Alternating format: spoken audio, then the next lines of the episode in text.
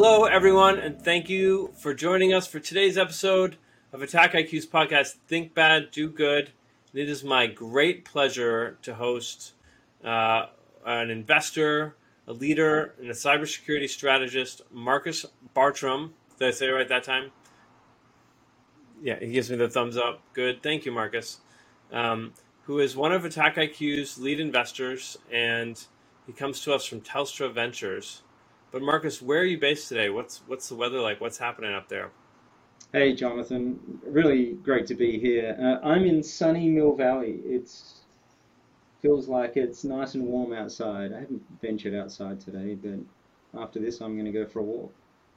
Oh, good. Well, hopefully you won't need a walk after today's podcast. um, thank you, Marcus, for joining us today. It's really a pleasure to have you, to have you. And uh, um, why don't you tell us a bit about yourself and like where you came from and how you came into this space? Sure. So, uh, in venture capital in particular, uh, I was working at Telstra, which is an Australian telecoms company, in uh, 2010, working for an executive there. He had a vision for how do we drive innovation in a big, giant telecommunications company.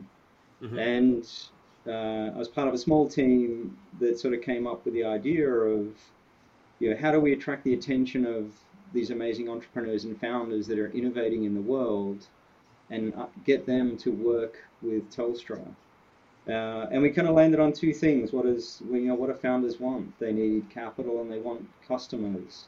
They need ex- expertise, and Telstra can offer them capital and customers. So this sort of idea evolved and twisted and turned, and ultimately became Telstra Ventures. Yep. Uh, we made our first investment in early 2012, and you know have sort of gone on to greater and bigger things uh, since then. Um, That's so, awesome. Now we're interested in sort of 90 companies um, across a really broad spectrum of uh, you know the software, cyber, and and uh, tech industry. Yeah, I know. You when did you first touch cybersecurity? Was it when you were in London with NSC? Is that right? Yeah, yeah, that was in just in the pre in the dot com boom uh, with a company called NSC NSC Global. Um, we had a practice. We were uh, selling managed services and security services and security consulting services, and we were selling like the early versions of Checkpoint Firewall and Net Forensics as a intrusion detection tool. Uh, and that's when my first exposure to cyber came from. What was it about venture capital that attracted you to that field?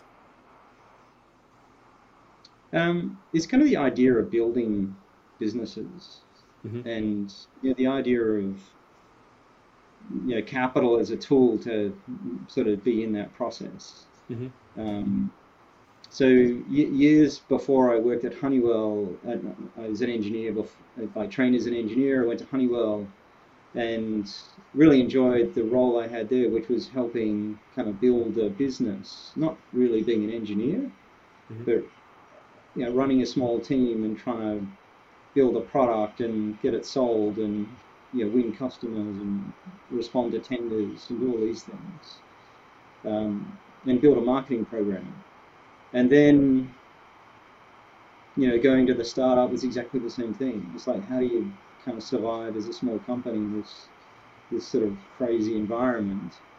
Um, and we had you know business all over all over Europe and all through the UK. Um, really, really impressive clients, and it was it was you know generally it was a lot of fun.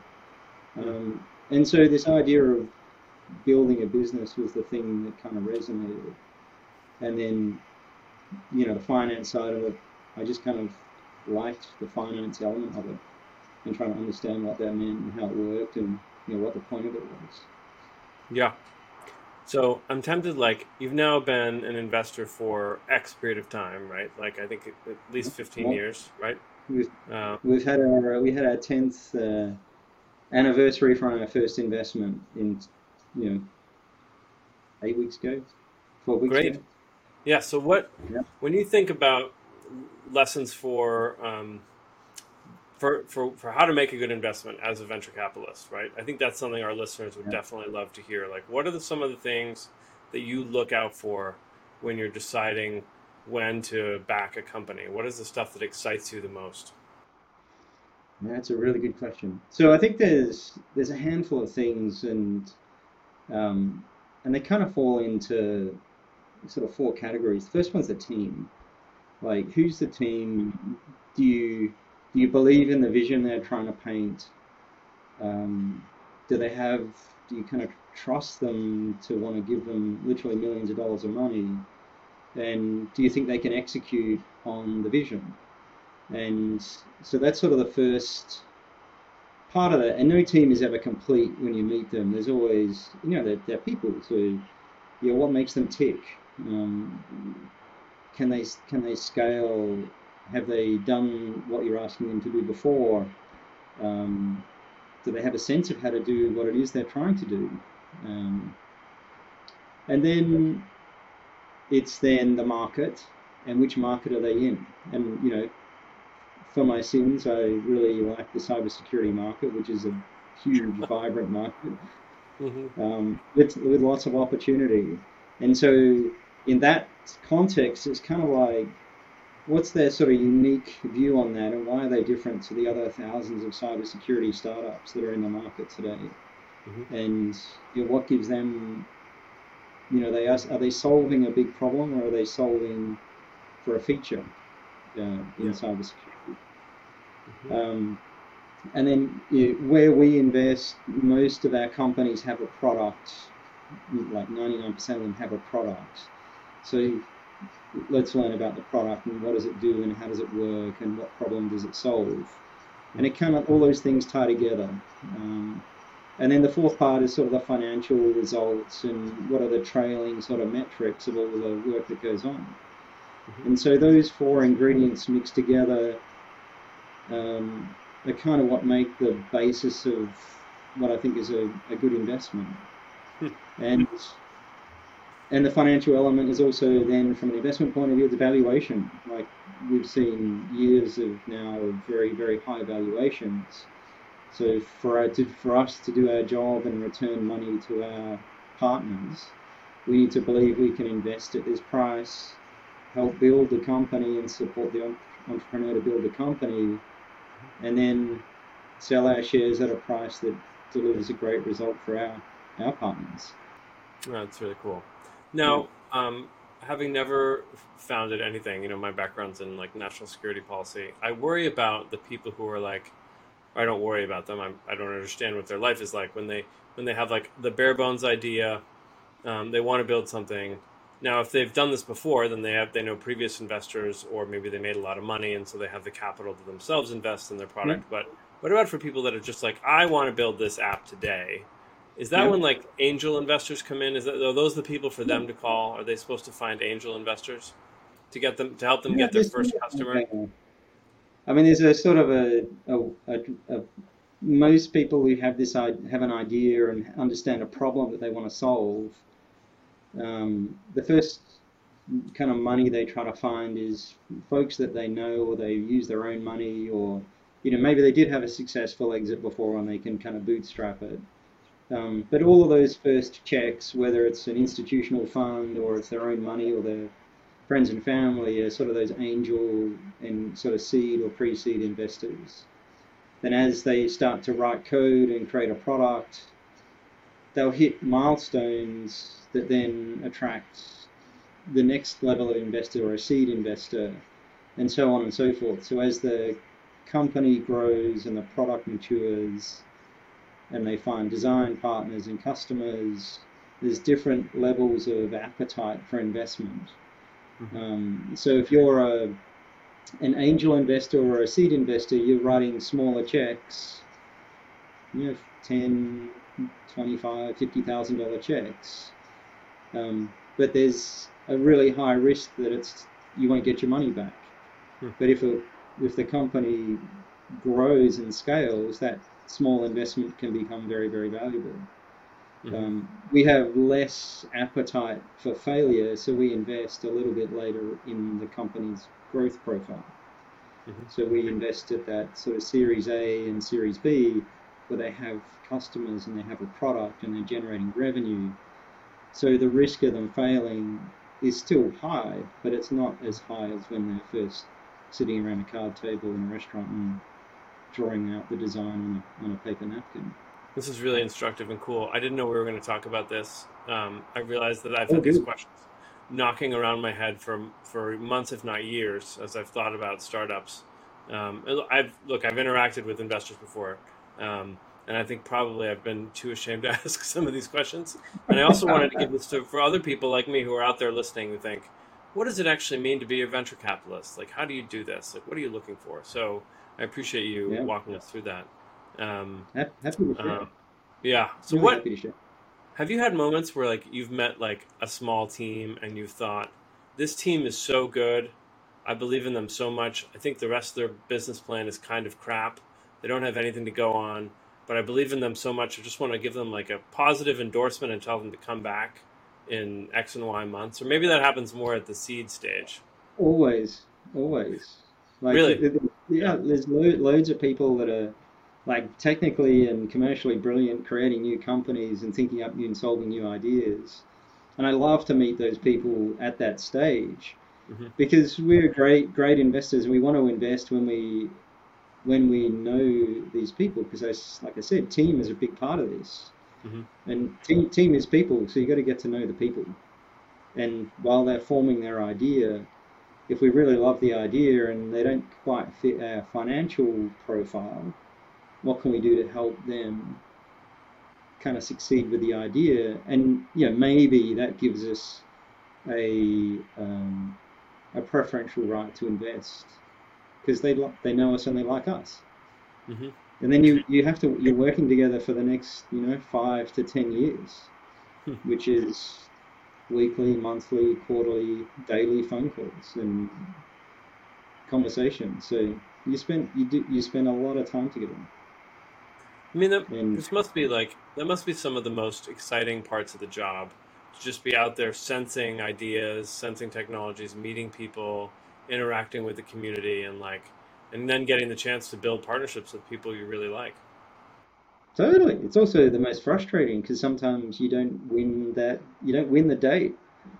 You don't, you don't, you don't get married, and you see these guys go and build these amazing companies, and you kind of miss the miss the opportunity but yeah, it is. It's the best. It's the it's the it's not the it's just one of the parts of the job, and it's actually really fun. I actually really like the part after you invest and you kind of help these companies build their businesses. The most fun is when they're super successful and everyone you know makes money and everyone goes on to build a bigger business. And you've done years and years of hard work to get there. That's really rewarding.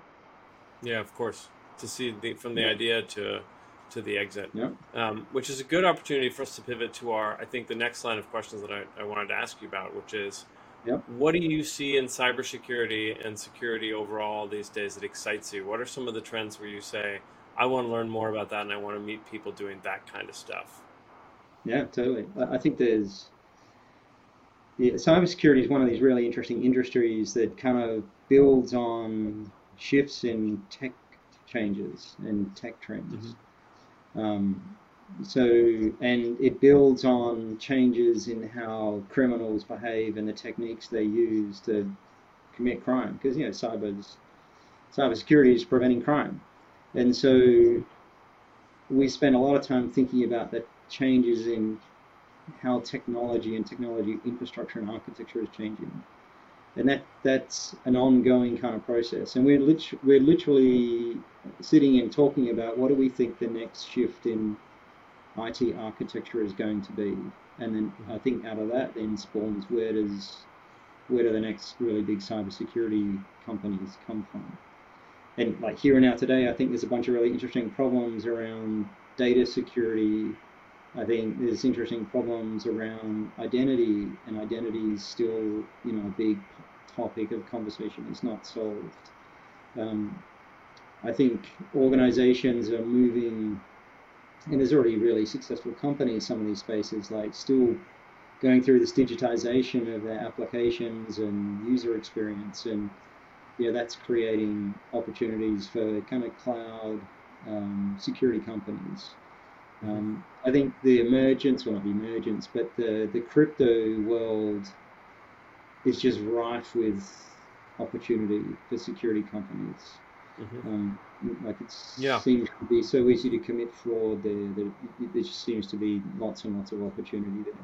So, uh, spending a lot of time looking at companies that are helping enterprises predict um, threats that are coming.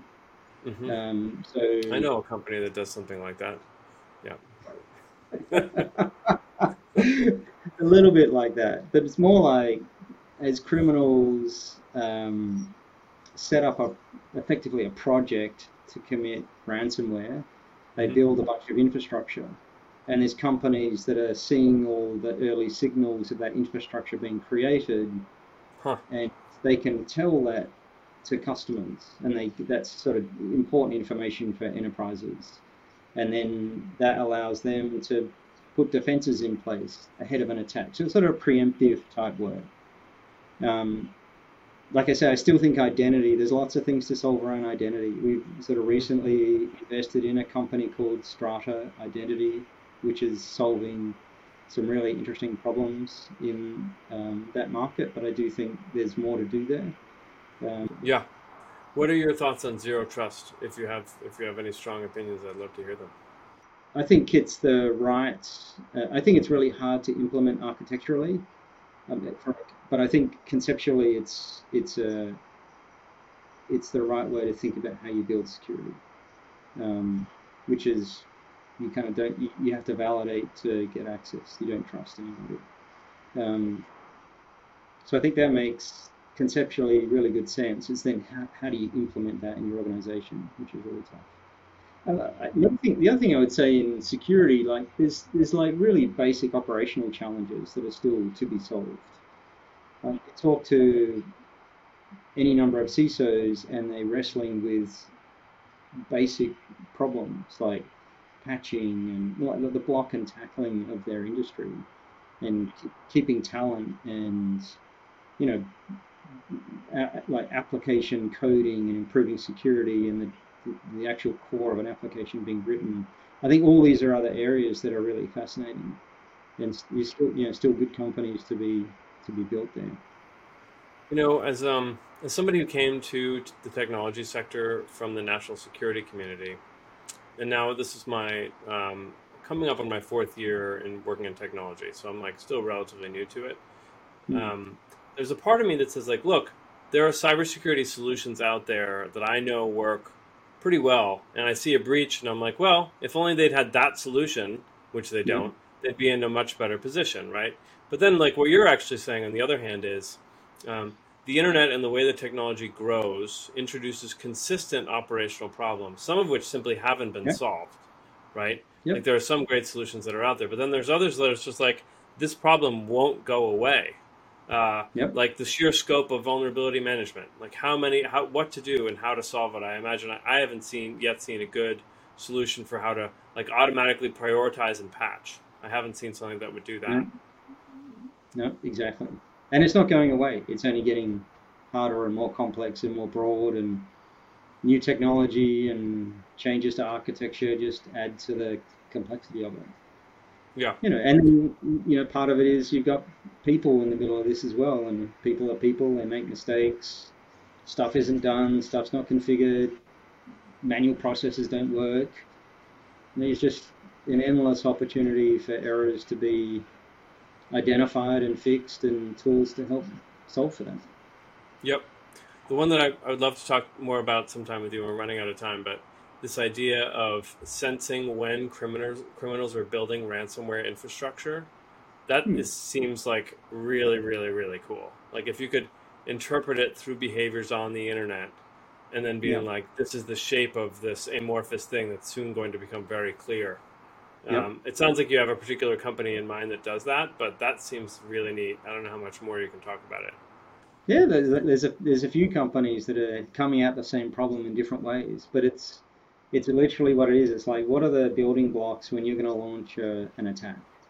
And can you identify the marshalling of those resources so in such a way that you can get enough signal that you can tell a customer that there's a potential issue.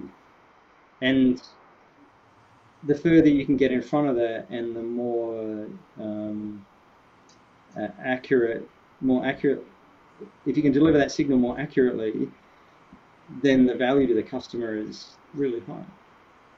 That's um, very. I mean, the analogy is like the analogy is like we're watching troop movements in Europe in advance of an invasion, and we know the troops are going to happen. Like it's here, it's there, oh. and then it, you know, or or whatever it may be. Like, and this is why they why uh, the Russians and the United States hid their hid their nuclear missiles on submarines, right? Like hide them so you can't see them.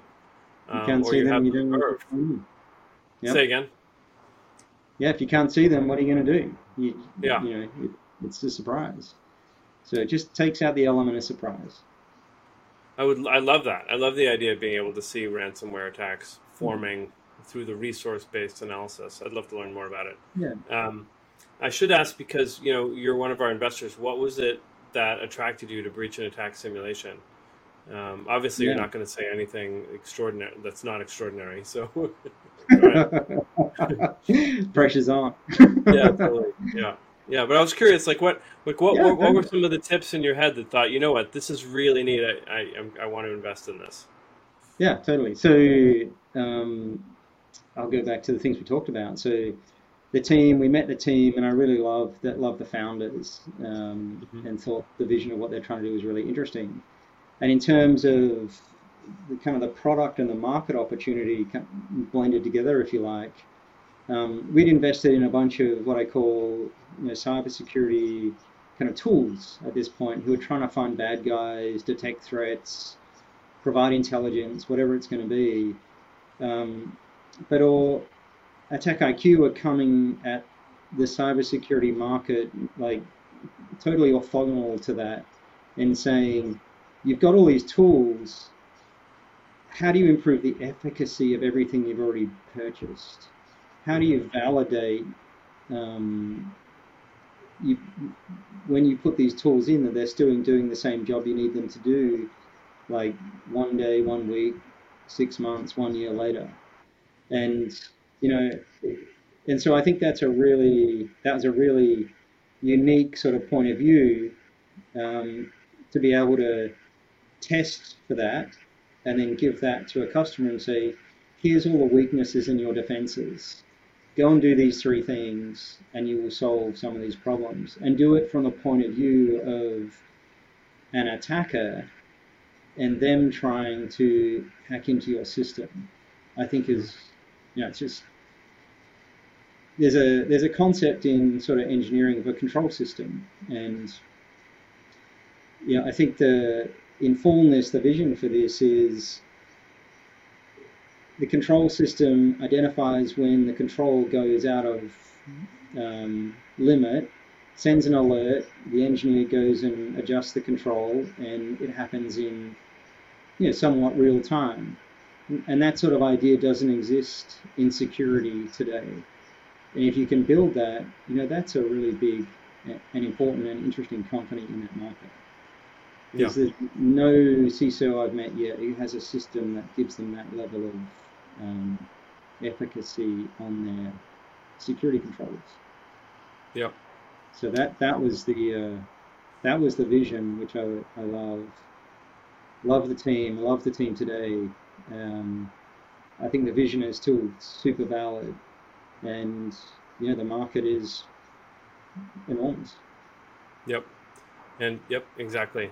Remember when I when I first met Attack IQ, um, the idea was a it was completely different from all the other companies that I'd looked at before, which yeah. was really important to me, having been doing cybersecurity for now forever, twelve years, right, off and on. I wanted something totally different that solved a real problem, and I share. It's really heartening to hear what you said because that that's the same kind of vision that I had for why I joined. And then the team was really yeah. it. Like right off the bat, I had I trusted um, my bosses. Um, yeah. yeah, yeah, that's super heartening to hear. Yeah. Yeah, great team, really mission driven, kind of very focused on the outcome and focused on the, on the vision, which is which is outstanding. Yeah.